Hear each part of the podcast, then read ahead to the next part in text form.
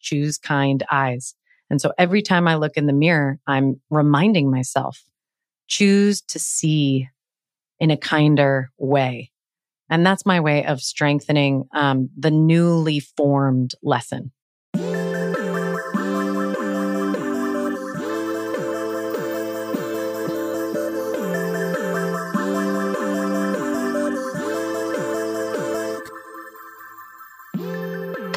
What's going on, everyone? Emily Abbate here. You are listening to episode 289 of Hurdle, a wellness focused podcast where I talk to inspirational people about everything from their highest highs and toughest moments to essential tips on how to live a healthier, happier, more motivated life. We all go through our fair share of hurdles. My goal through these discussions is to empower you to better navigate yours and move with intention so that you can stride toward your own big potential. And of course, have some fun along the way. For today's episode, I am bringing in my girl, Natalie Kuhn. She is the co CEO and a founding teacher over at The Class. This isn't her first rodeo here on Hurdle. In fact, her first episode, which I will link in the show notes, is truly one of my all time favorites. In it, she says something I reference often. How does a muscle strengthen? You give it something to push up against. How does your will strengthen? You give it something to push up against. I think about this all the time, and that's exactly what I brought her back onto the show to talk about today. This concept of resilience. How do we make decisions during difficult and turbulent times, as we call on the show, hurdle moments, without attachment to outcome? How can we live through these moments that feel like we are so down and out and know that there is opportunity within them? Natalie knows a thing or two herself about navigating tough times. In today's episode, she opens up about how she has been dealing with, gosh, a multitude of hurdles in her personal life as her partner, Kevin, was diagnosed with cancer during the pandemic. That diagnosis brought the two of them out to the West Coast from Brooklyn and not only did they uproot their entire lives, but in doing so, she was also taking on new roles professionally. Through it all, she has done her best to keep a positive perspective. And we talk exactly about that in today's episode. Natalie shares her three helpful pathways to making difficult decisions. And I'm going to make a bold statement. The way that you think about challenge after listening to this episode will completely change forever. So grateful for Natalie's time. And truly, I feel so lucky lately that I've been able to reconnect with people that make my soul happy. I've had a hectic few weeks myself. And so being able to bring conversations with friends to the feed and have such wonderful feedback and responses from all of you, it makes me feel like I'm doing something right here. Make sure you're following along with the show over on social. It's at Hurdle Podcast. I am over at Emily Abbate. And if you're not yet subscribed to the weekly Hurdle newsletter, I'd love the opportunity to land in your inbox every single Friday for free with the same motivation, inspiration, and things you love about the show. The link to subscribe is in the show notes. With that, let's get to it. Let's get to hurdling.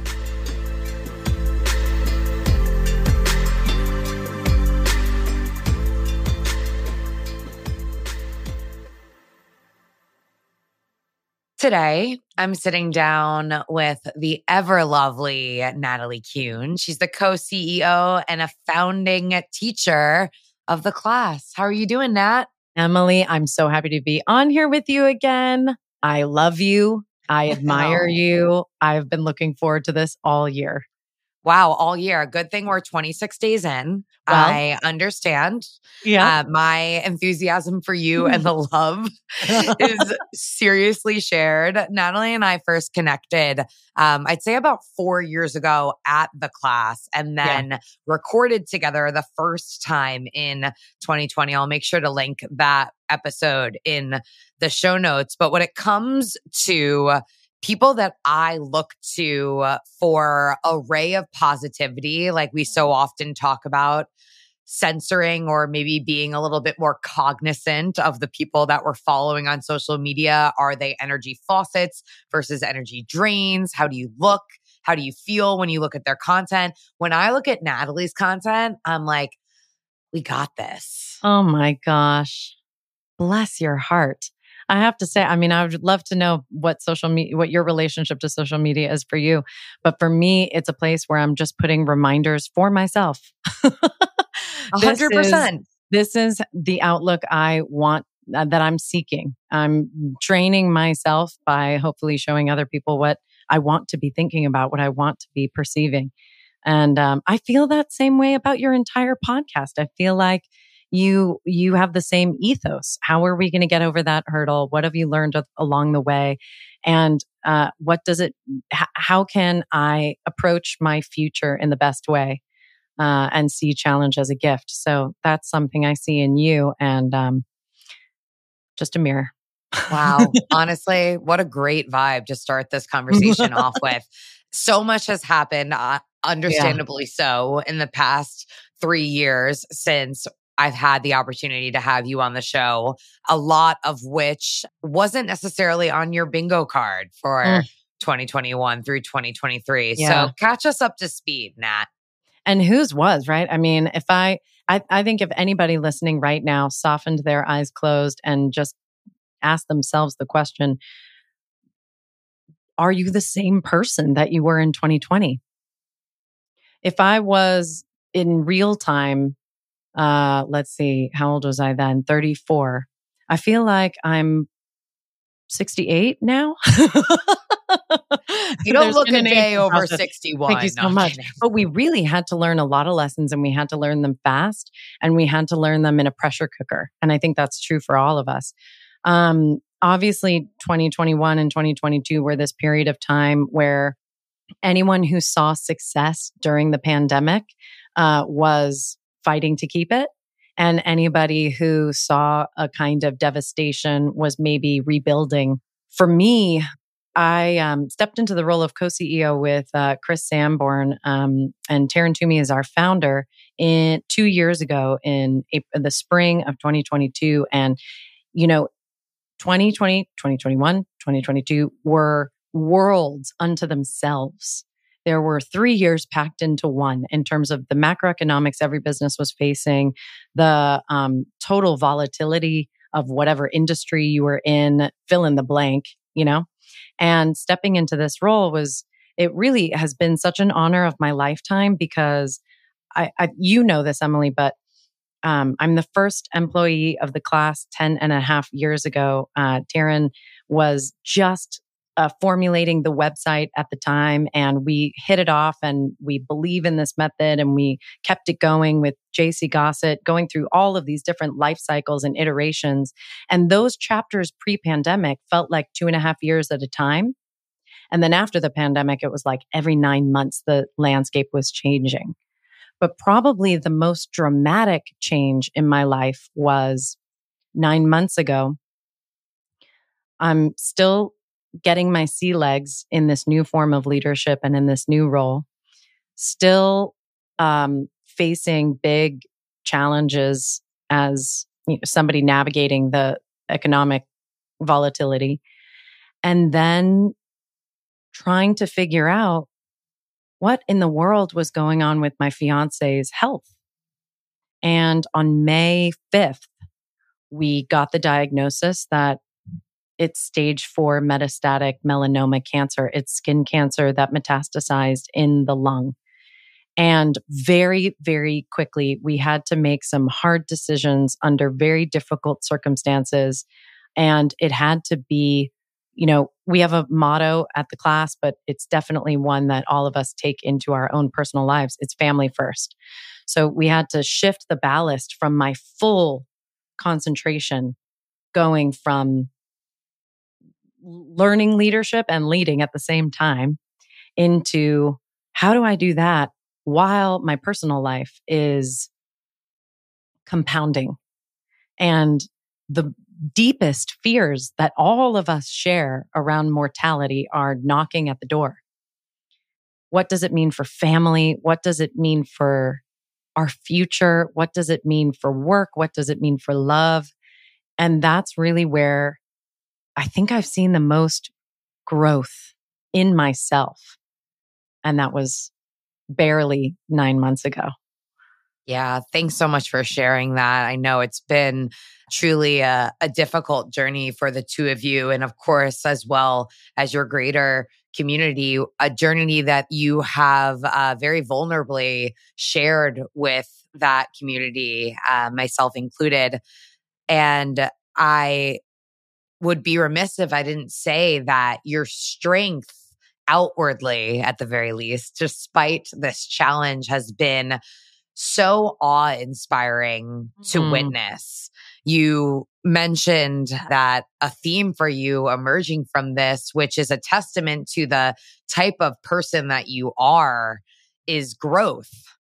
Talk to me a little bit about that and how yeah. you choose consciously to focus on the growth amidst the uncertainty. Yes, um, that is great. I think, you know, a lot of the ladies that I've mentored in my life, I've tried to redirect some of the conversations. Most of the time, uh, women who are trying to find their passion, their vocation, often say, you know, what is the job that's going to make me happy? And then I often hear the same thing in relationships. I'm in five years into my marriage. I'm in 10 years into my marriage. You know, I'm not happy. And I actually don't think that that's the right question because I do think that happiness is a state of being and we are meant to move through states of being like weather patterns. There's meant to be a seasonality to our sadness, our grief, our happiness, our joy, our courage. And I think that if we hold our life to the standard of happy, we are doing a disservice to the expansiveness of our human condition. And for me, the better question that's always resulted in something much more invitational, an answer that's much more invitational is Am I going to grow? How is this going to evolve me? Can I see this as an opportunity to mature, to develop, to learn? And under these circumstances, personally and professionally, if I just saw them as happening to me, then I become a victim of my circumstances. If I see them as happening for me, then there's some future vision that I'm holding myself toward on a wider horizon. It's almost like my future self, the one that's up leveled, the one that's more capable, the one that's more loving and more generous is calling me forward simply by being able to choose to perceive this moment as its own form of a university. Life yeah, university. Yeah. I mean, so admirable, right? And I'm sure so many listening to these sentiments, they hear what you're saying and think to themselves, well, that sounds ideal. But in the difficult moments when you're trying to grasp for that perspective yeah. and the chaos is in your midst. Yeah. How do you get to this place where you remember that that perspective that you so beautifully described is one that could serve you versus hmm. perhaps mm. the victim mindset alternative? Emily, you are such, you're so good at this. That such a great question. Thank you for it. I want to just normalize it by saying that uh, the, the way we perceive things is a practice. So I didn't just wake up one day and it's like, oh, great. Everything that happens today is going to be a lesson. This is something that I have built muscle around and continue to build muscle around. I did not reach some kind of mountaintop where nothing ever affects me ever again. It's really, um, it really is practice. And there are a lot of times where a challenge is hitting me per- personally or professionally. For example, even the one with cancer, it's like, what? Why? Why is this happening to him? How are we going to get through? There's just overwhelm and panic. That was absolutely the first month uh, after the diagnosis. But I do feel like I've started to distill three tips, three pathways to coming to those hard decisions, to being able to make those hard decisions in a way that feels like growth. And I would say that the first one is before making any decision, before stepping toward that challenge or that difficulty, get your self in order. Not get yourself in order, get yourself in order. What is your state? If you're coming from fear, your decision is going to be rooted in fear. If you're coming from a centered place, so will your decision making. And Kevin and I really had to work through a lot of terror, really, truly, the fear of death before we were able to make a clear decision about what type of immunotherapy we were going to attempt, where that was going to take place, you know, what, di- and, and then professionally, what direction is the company going to take? What risks are we willing to stick our necks out for? Right. So the first one is really just get your state in order. For those that are approaching a difficult moment as we talk through these three things, and perhaps they aren't in the midst of this moment with another. Perhaps they're braving this hurdle moment on their own, uh, whether it could have been anticipated or it's completely on a whim. Regardless of the circumstance, do you have any advice when it comes to the act of getting yourself together for someone who feels like they're in this 100% solo? 100%. This is such a great question move your body. This is why I believe in the class so much because it's a workout that combines fitness with mindfulness. So you're really using the workout not for some optical, you know, cultural idea of perfection, but to understand what emotions and what mental patterns are coming up so that you can work with it in a good way. If that doesn't resonate with you, there's a reason why it's called, you know, the runner's high. you know this better than anybody. Go for a run, shake your body, dance, move your body so that the stagnant thoughts and the sharp emotion doesn't keep you stuck. So, you know, and, and that's, that overwhelm, that is a paralysis in and of itself, right? So move your body in order to address your mind and your heart. Yeah, I love that tip. And obviously, uh, you and I both huge fans of utilizing that as regularly as we can to get through the tough moments. We we talk about here uh, getting yourself set in this practice of setting yourself up and and kind of practicing perhaps a respond instead of react approach. Mm-hmm. What would you say is the goal here in that by setting yourself up, what do you want to experience when the act, mm-hmm. quote unquote, is done? Yeah. You'll know that you've gotten yourself in order. You, you'll know that your state is ready for decision making when the emotional charge of the decision itself has released. So if your decision has to do with like, oh, you know, for example, us, which healing path are we going to take? Because, you know, the prognosis was you got two years to live. So it really fucking matters which path you take, you know? And so we had to work through that terror to the point where finally, when we were like, okay, immunotherapy, the word doesn't scare me. I've now repeated the word cancer. I'm looking it dead in the eye. Okay. You know, even things like my meeting with the investor, my entrepreneurship, when I can shake my body free of the emotion that's clouding it or covering it and see it without an emotional sweater, tenor, uh, charge. Takes it could take a while. It's it you know and it and it might be a practice that requires discipline. Yeah.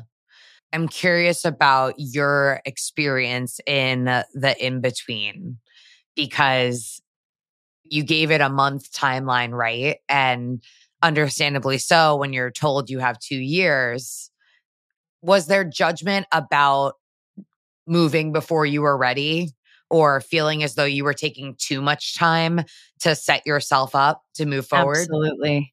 It was a ping pong pendulum experience of confusion. I think the number of times I took the dog on a walk just to clear my head, just to try to work through you know, should we move to LA? Do we go to Boston? There's only four places in the whole world that offer this clinical trial. Which one is going to make sense for him? Which one's going to keep him alive? Which one is going to allow me to keep my job because his insurance is on my company?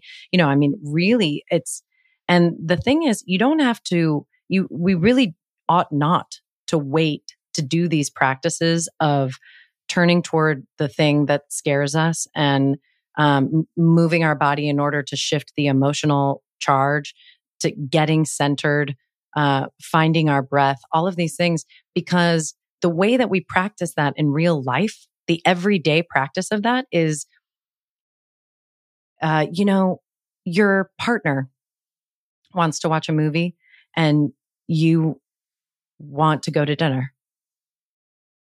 There's no mortality risk in that decision. But how you make that decision sets the tone for how you're going to make a decision for the bigger things. So you want to stay awake and you want to practice these things on the daily so that you have muscle memory, emotional muscle memory the next time you're faced with something big. I love what you said about how you had to build that muscle memory around your perspective to embrace this way of approaching difficult moments and tough decisions.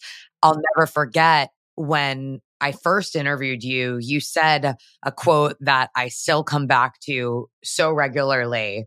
And it was, How does a muscle strengthen? You give it something to push up against. And then, How does your will strengthen? You give it something to push up against. And so it really is, you know, the crux, the thesis, the core of the work that I do so much of understanding that these hard moments, while they won't be easy and many of them unanticipated, that doesn't mean that they're not happening for us. And it doesn't mean that you cannot get through them and then be stronger to handle the next one on the other side. I know you said you had a, a three things, mm, oh, Natalie. Oh, yes, yes. Okay. So, so I want to get to number two, but I could praise you for hours. So let's keep going. Bless your heart. Thank you. Um, the second one is radically simplify. Radically simplify so that you really understand the problem that you're really trying to solve. So I, you know, let me explain because we are often solving a slightly different problem than the one actually at hand we often choose to solve the problem that we think we have an answer for because it's more relieving, it's more comfortable, it's more familiar, rather than the problem we really don't have an answer for. And that's the one that's actually on the table. So radically simplifying is this practice of breaking down the complex situation into much more manageable components. That can be like the economy is stagnant. Why isn't my company growing at the rate that I need it to? And that can be also which clinical trial is going to save my partner's life. But it also starts with the everyday. It starts with like Monday morning. You get up, you have your coffee or, you know, whatever you do, your lemon water. And then you look at your day and radically simplify it into what is the real problem I'm, tra- I'm trying to solve, not the problem I want to solve. Okay. So let's dive into that even more then. Let's peel back another layer of the onion.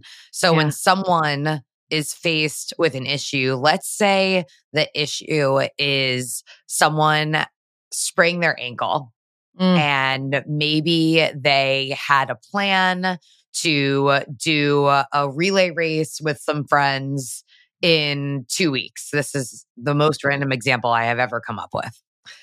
And they are in this place now where they don't know what to do about their sprained ankle because they were so excited about participating in the relay race with their friends. So, how do we simplify this in a radical way? Right. Well, we're so conditioned to have the answer, right? So, okay, I've sprained my ankle and in if I do enough ice packs, then in this amount of day the inflammation is going to go down. I'm going to take two Advil. Well, pause. Instead of answering just re- setting yourself on an answer course, what's the question?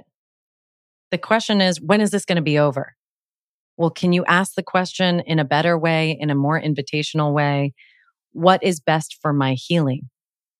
because that's the real problem. The real problem to solve is what is the best course of action for my healing rather than the one we want to hear, which is how quickly will I heal? Right. That's right. the question we want to answer. Oh, two weeks. I'll be back in a flash. and understandably so, right? Because you had this event that this person hypothetically was looking forward to.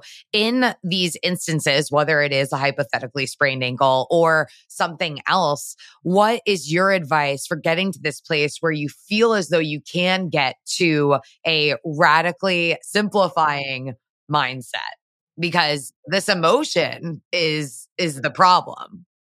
This is why we take care of our state first. So we get ourselves grounded, we get ourselves centered, whether that's meditation or breath work or the class or dance or jogging or whatever it is.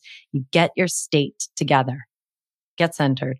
Next step, you know, you could get a big piece of paper out and take a pen and just vent about the problem. Write all of it down, da, da, da, da, da. Then pull the piece of paper away from your face so that you have some more distance and start to cross out the extraneous words. We always want the essay to be a little bit longer than it needs to be because we have a fear of beginning, of really facing the true start, right? So continue to cross things away until you're whittling down to the essential components what are the manageable components that speak to the root of the true problem?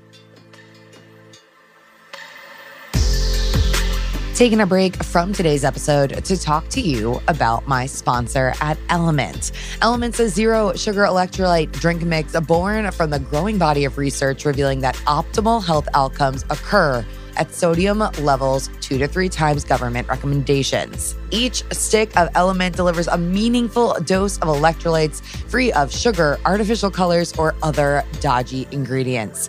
It's formulated for anyone on a mission to restore health through hydration. And let me tell you, that is a high goal of mine for 2024. I'm always sitting first thing in the morning with a series of three beverages. I start with my AG1, I shift to coffee, and beverage number three is my go to favorite LMNT flavor watermelon salt. Not only do I reach for LMNT for optimal hydration, but I'm especially grabbing it when I'm on the move. It is my go to sports beverage for everything from long runs to long bike rides. And they've got a flavor for every taste. Like I said, I'm a watermelon girly, but they have so many yummy options from grapefruit and citrus to orange, and their chocolate salt warmed up on a cold night makes the most ideal dessert beverage that you just have to try. Now, of course, they have a deal for all Hurdle listeners. You can receive a free LMNT sample pack with any order by heading on over to Drink LMNT. That's drinklmnt.com slash hurdle. Again, that link, drinklmnt.com slash hurdle to receive a free LMNT sample pack. Try all of the flavors with any order today.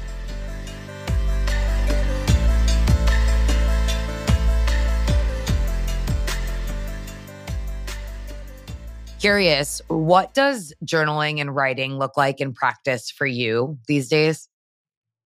I have a, a one of those journals. It's called One Line a Day. And at the end of the day, I just write what's top of mind from what happened. And it's a five year journal. So I can sort of see what happened last year. And the reason why I do it like that is because I do feel like Alice in Wonderland. I feel like I've changed 10 times, you know, in the last hour. And it's helpful for me to see the progress of my journey to reassure me and validate that I am growing, that I am learning. The other way that I journal is um, when I'm preparing to teach the class, which again is this combination of mindfulness and strength training. I will journal out what's going on for me, the things that I'm thinking about, the things that I want to create more space for so that I'm not listening just to my mind, but I can open up into listening to my intuition. And if that word doesn't resonate with you, spirit, God, divinity, creativity, Shakti, you know, what, how, however your vocabulary feels it. Um, and journaling is one of those things where it takes the thought out of the hamster wheel of my mind and places it literally at a distance from me so that I remember that I'm not my thought. I'm the one experiencing it. This is, you know, spirituality, mindfulness 101. But if I'm writing it and I can see it, then how can I be it? Oh, the power in that statement. So, so mm. true. And the way that you talked about your process going into what some people think is just a simple act of teaching a a class. Right. It's really a testament to why I believe your class and the experience within that room is so mm. special, right? Mm. Because Thanks, it's girl. something that you walk in there and you're not just there to help people move, although, of course, that's a byproduct, right? You are there to move the energy, you are there mm-hmm. to deliver thought and mm. be provoking. And I feel as though uh, there aren't many opportunities like that. And that is also another reason why. I look forward to to keeping up with you regularly. Aside from again, here I am complimenting you time and time again. uh, I appreciate the steps here and and the order of the steps, right? Like coming right. to self first and then being able to uh, get radically clear on what has to happen next. So, where do we land then with our third thing? The third one is uh, I would distill it down to say seek input wisely. And here's what I mean by that. If you're only going to the yes men and the yes women in your life, whether that's externalized or internalized, whether that's the people around you that's going to say, absolutely, that's great, or the part of you that's going to say the opposite. No, no, don't go there. Don't try that. Remember when you failed. If you're only going to the folks who are just giving you one response repeatedly, that's not actual advice. That's getting what you want to hear instead of what you need to hear. So if you get input from different parts of the business, from different sectors of your life, parent, friend, coworker, you know, therapist. if you get input from different voices within you, different identities that you hold. I have the identity of co-CEO. I have the identity of fiance. I have the identity of daughter, of friend, of sister, artist, of, you know, whatever. And can I host a party in which I'm seeking input from different parts of me and getting a different response based on who I'm choosing to share um, and validate my decision with? Um, you know, you, you can't see your own eyes, right? We know this. So true objectivity is going to require a combination of outside perspective and that deep inner knowing. So, um, yeah, seek input wisely. Some people aren't aren't going to be listening for the sake of the problem that has to be solved. They're going to be listening according to their own agenda. So you really have to be thoughtful and conscious with who you, you know, just like what you were saying, like press up against. What do you do when it becomes clear that one of your stakeholders may not have your best interest in mind? I know you mentioned the phrase having their own agenda, right? Mm-hmm. And I think, especially when you're in the midst of a difficult conversation, a difficult hurdle moment, or perhaps as we age, there's so much conversation about friendships and evolving from friendships. So, how do you know when to take the advice to heart versus move forward on your own path if it's different? Mm-hmm. Yep. So many things come up for me. One, um, you know, what's the old adage? If somebody shows you who they are, believe them the first time. You know, mm-hmm. so if you've got a stakeholder in your life, personally or professionally, and you know that you can't trust them, don't trust them. but that takes practice because maybe you've been conditioned to, maybe you've been programmed to. The other thing that we um, say at the class when we're developing our teachers is that all feedback is a gift. Not all feedback needs to be taken. So the answer, and uh, you know, when I was in high school and into college, I, I, I have a BFA. I trained as an actor. And uh, one of the things that my teachers used to say all the time is the only response to feedback is thank you. And then you do with it what you will. So if you've got a stakeholder and you don't trust them, but you have to hear them out because of the nature of the relationship, then you hear them, you say thank you, and that is a gift. I'm happy to hear your perspective. And then in the privacy of your own intuition, meeting the validation of the wise inputs, then you decide. Are you taking it or not?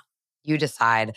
I love these three actionable tips here. Come back to self, radically simplify, and then be careful who you seek advice or input from. When it comes to then putting these into practice and moving through hard decisions, I know that something that has greatly helped me is doing myself the service of not attaching myself to a specific outcome. Have you experienced that? Oh, I mean, the one that we are in is this practice in and of itself. The outcome I seek is for him to live a long life. And honey, I am attached. I am attached to that outcome. But what's been amazing is that Kevin has been a teacher for me in in this regard because his relationship to what he's going through is ultimately, I have some skin in this game. I have decisions and I have will. And then there's another aspect of this that's not up to me. So I'm going to do the most that I can. And then, you know, I don't know if this language resonates with you or your listeners, but like, but then you have to give it to God or you have to, you know, give it to source, give it to divinity, give it to the unknown, to uncertainty. And um, that's really, really hard when it's something as, when the stakes are as high as mortality. But it is yeah. that practice of give and take. I can bring myself to this hard decision as fully as I possibly can. And then something else, a different power, a different seasonality, a different energy is going to have to meet me there. It's like doing the best you can with what you have in the moment and not judging that decision based on the things that you are without. Clearly, this is really truly a life or death situation for you. Oftentimes, we deal with decisions that have less severity attached to them. And in making these difficult decisions, I have found it difficult to not judge myself based on the outcome. But over the years, have come to understand that not getting the outcome that I'd hoped for. Let's say if it's a specific job or it's nailing down a certain rate on a contract, or mm-hmm. if it's being able to take a trip at this certain time of year and then something pops up. I then have the opportunity to take these outcomes, although they are less desirable, as information. Mm, and oh my God, has that's that helped me as I've moved forward, knowing that it doesn't mean that I am one way or another way because I didn't get what I was after. It's just the information that I need so that when I go after the next thing that I'm excited about or try to face the next difficult hurdle moment, that I know what could happen and how I may handle that situation. So good. So good bold, italicize, underscore, double click. but the other thing I would say, Emily, that that came to me when you were talking was, you know, we can practice in low stakes all the time. And the one, the example I just thought of was cooking, right? So if you have a new recipe, get yourself together. If you, right? So get yourself in order. If you are in a rush, if you are scared, if you are da da da da, you're probably going to tip over the pans. The sauce is going to go everywhere. Okay. So get yourself grounded. Radically simplify. Make your grocery list. Choose when you're going to go to get your stuff. Bring it back. What's the first thing you have to do? Boil the water. And once you get to that place where you are, you know, tasting the soup, as it were, if you know that the person that you are sitting across from hates salt, and you put a lot of salt in it, well, we already know what outcome you're going to, we already know the advice of the person sitting across the way. So seek who you're bringing to dinner, you know, wisely.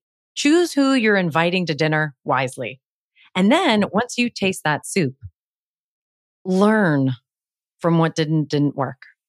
Too much salt, not enough and adapt. So this, here's number four adapt based on your current reality, not your old one. It's not every other time you've made this soup. Base it off of this experience of tasting your minestrone. Learn from it. At first, I thought we were making pasta and I got excited. well, minestrone has pasta in it. on the note of adapting, that also incorporates with who you are now. There are Ugh. so many things that I go after that I experience, and it is so easy to compare how it feels now or what's not happening now or XYZ based on a previous version of myself. And while that can be frustrating at times, the mindset that I've chosen to adopt is that how lucky am I to be this version of myself now and to be able to then find the joys in a different way, not diminishing my accomplishments or what I am capable now because they capable of now because they look different. Different does not equate to bad. Hard stop, period, exclamation point, done. Louder for the back. Louder for the back. Say it again. Put it on a bumper sticker. Let's make t shirts. Different is not bad. And it's so challenging, right? To learn that lesson, especially when you liked whatever was happening in that previous version. Yeah, right? we get attached to that too. Just because it's different doesn't mean it's bad. I got nothing to add to that. Period. Exclamation point. Um, in these hurdle moments as we as we face them and and you know we're putting all of these actionable tips into practice there will be trust me i can promise you this a moment where the hurdle is behind us or the circumstances have dramatically changed and maybe the problem that you were trying to solve at the get-go from the get-go that was at one point so clear isn't the same problem anymore.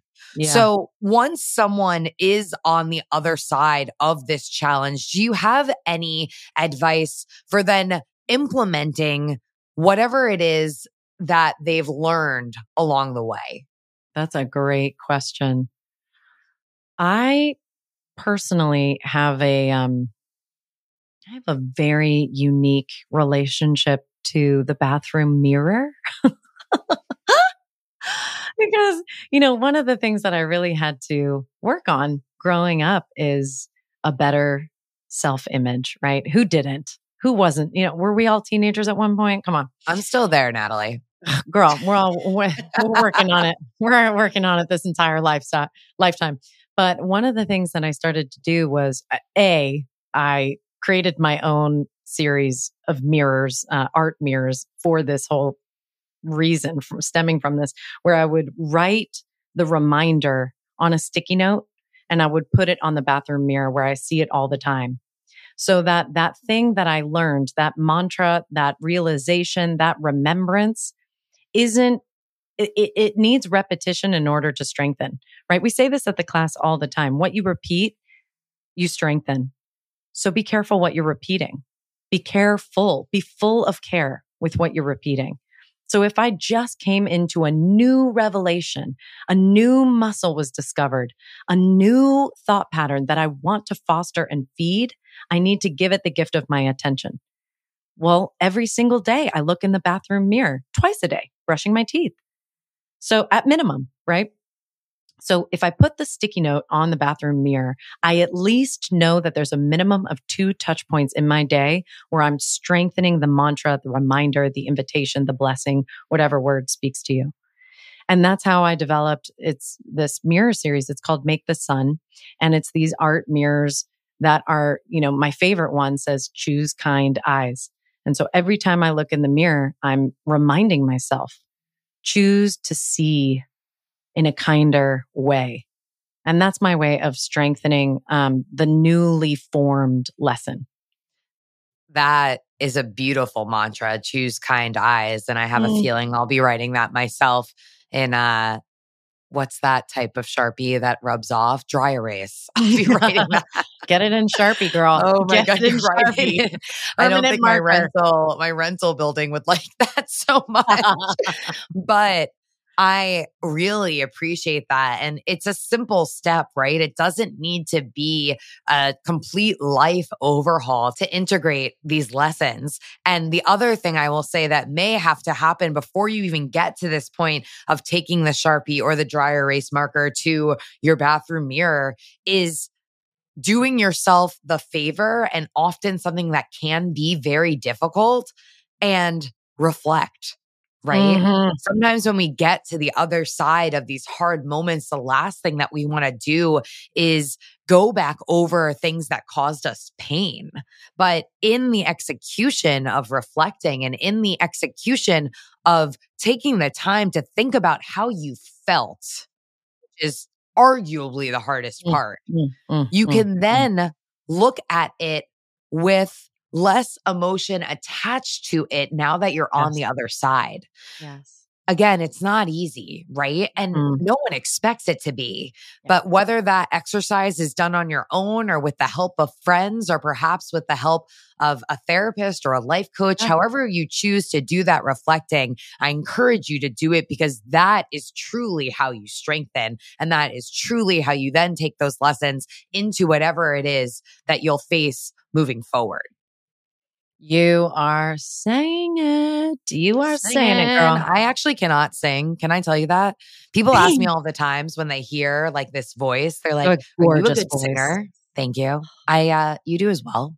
Oh. I can't sing. Not for the life of me. Can't even whistle, mm. actually. I I often say that if I could have one superpower, other people want to fly. I want to sing. I think singing is a superpower. I missed out on that one. Didn't get in that DNA line. Something I want to double click on from earlier in our conversation was you were talking about as you were navigating the initial blunt trauma of finding out about your partner's condition that you were also learning leadership and leading at the same time. Mm-hmm. Flesh that out a little bit for me and what that experience yeah. was like for you. I was one year into the new role uh, of co CEO when this happened. And admittedly, I think I spent a lot of that first year bullied by my own imposter syndrome and really had intuitions about things that I let either my mind or different opinions uh, overshadow and eclipse. And it wasn't until this rude awakening of um, the diagnosis where I had to get strong inside myself. And I was, you know, my, my heart had something to push up against, right? that I started to find a new level of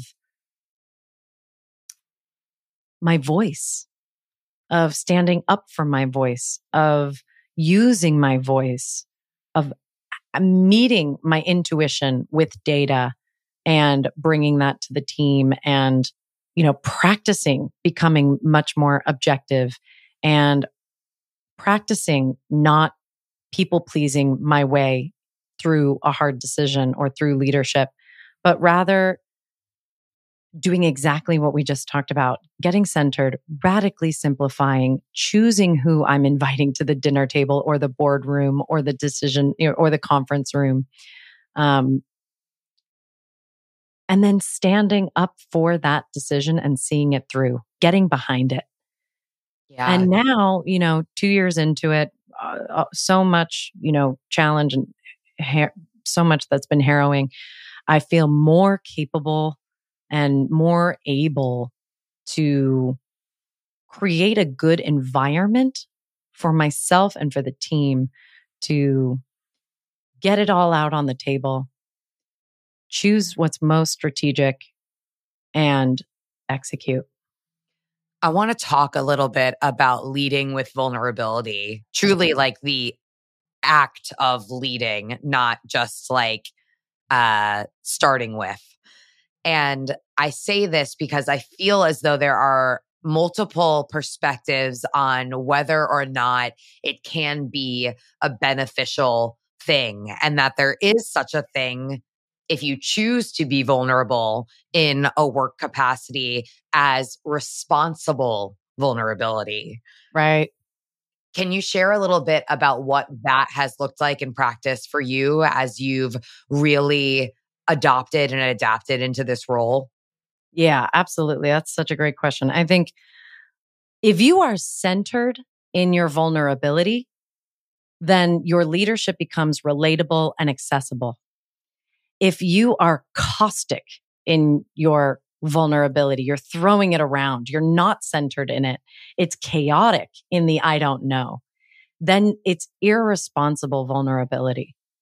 Now you've just made your vulnerability somebody else's problem and they feel like they have to caretake potentially. And so it's about owning your sense of vulnerability rather than like proselytizing it. So how do you own your sense of vulnerability? Well, you, you, this is the same three steps. Get your state in order. Okay. So let's drop out of the, the nervousness, the insecurity. Let's drop into the, the truth is, I don't know. Let's find out together. But if you're walking around the office with your head cut off, I don't know, I don't know, what are we going to do? now you've just injected fear into all of your teammates. Yeah. But if you yeah. center your feet, you take a deep breath and you look somebody in the eye and you say with confidence, I don't know. Let's find out together. That's entirely different. It is entirely different. And it also beckons the question Are there landmark moments that have taught you this approach previous to the last two years? What has helped you get to this place of radical understanding? Mm. Making mistakes. What's helped me get here is falling on my face and having to get back up of of being the chicken with the head cut off, being the person who's overly protected and tense, being the one who is completely overwhelmed you know and and it is that process this is really full circle of reflecting. Once i'm out of the woods and out of the mist and i look back at that you know at the forest or the weather system wow okay what happened there where did i lose myself where did I lose myself? And what tools do I have now to relocate myself? Yeah. Um, and I'm grateful that, you know, we've really cultivated a kind and communicative and generous environment um, behind the scenes at the class because we can have those honest conversations and i can go to certain teammates and say like let's do a roses and thorns let's go back into not only how that initiative moved through it, but how did we move with that initiative? And how can we get better and stronger and more conscious for the next one? January 2024, Roses and Thorns. You go first.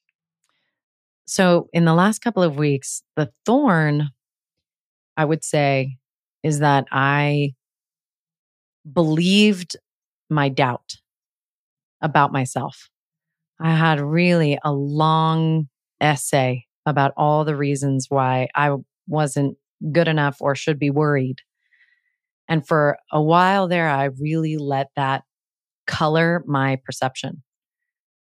And my rose is that I had pockets where the sun shone through that weather system. And it was the reminder and continually looking for that ray of light, really continually taking my attention and placing it on, I know that's not true. That's my old self. Realignment. My rose is, is my ability, my continued practice in realigning myself to what's true instead of what's fictional. Alignment, a strong word for 2024. What about you? Give me your roses and thorns. My thorn uh, is a little bit more literal, I would say. It oh, okay, was a spill that I took running two mm. to three weeks ago. I went flying and really did a doozy on mm. my ribs. Uh, I think they're just bruised admittedly, I didn't get imaging because every doctor and my physical therapist, uh, so doctors and my physical therapist told me that uh, you really do the exact same thing for a bruised rib as you do for a broken one. And I've slowly been healing, but still things like lying down and coughing don't feel stellar. And uh, that in itself is frustrating. I was briefly quite concerned about being able to move forward with my plan to run uh, a marathon not too far from now. And I'm very thankful that my body uh, has enabled me to continue on with that plan. Either way, we certainly would have figured it out. Mm-hmm. My rose, I would say, has been re realization of truly how supported I am, mm. aside from the uh, unexpected trip, fall, whatever launch into the abyss that we want to call it. I've been dealing with uh, just some other health stuff that has been uh, frustrating at times, in addition to just life is lifing. And I am so grateful for the individuals that are in my corner everywhere I turn relationships that are uh, so real and so pure and so beautiful. And the older I get, the more mature and wonderful and deep they get. And for mm. that, I am so, so, so just blessed to mm. say out loud. Mm. That's so beautiful. And Emily, the um that fictional story that you told us about the gal who took a spill just you know just asking for a friend oh my god fact versus fiction right? Like let's just pretend i dreamt that three nights ago and it didn't really happen. I'm reminded of it every single day when i like sneeze or cough or try to lay down in shavasana. Oh man. Well, truly, Emily, you are one of the those beacons of light and that support system and that friend, I know that I could knock on your door and you'd give me the real, real. And I'm just so grateful to be, to have crossed paths with you in this lifetime and to be in conversation with you. Really, truly. Oh, wow. wait, I forgot. I wanted to offer your listeners a month on the classes digital platform if they wanted to try it. What a sweetie. How nice are you? It would be a gift if, if you care to, to check it out, theclass.com backslash Natalie, N A T A L I E, and uh, check it out 30 days to practice your practice. You're already doing my job for me here as we wind down. I would be remiss if I didn't ask you, how's Kevin doing these days? Oh, wow. Yeah. Thank you for tying up that loose end because that would have been maybe potentially uh, scary. Um, he is healing. His cancer is shrinking, it is retracting, and um, we have our mind is set on full recovery, full remission, and uh, we're going to get there. And now you have uh, a few thousand mm. understatement people that are hoping that you get there too. I'm so happy to hear that. Natalie, for those that don't follow along with you just yet, give us your info. How do they do that? How do they keep up with you? How do they follow the class? We want to know it all. Bless your heart. On Instagram at the class and on Instagram at this is Natalie. Beautiful. I'm over at Emily Abbate and at Hurdle Podcast. Another hurdle conquered. Catch you guys next time.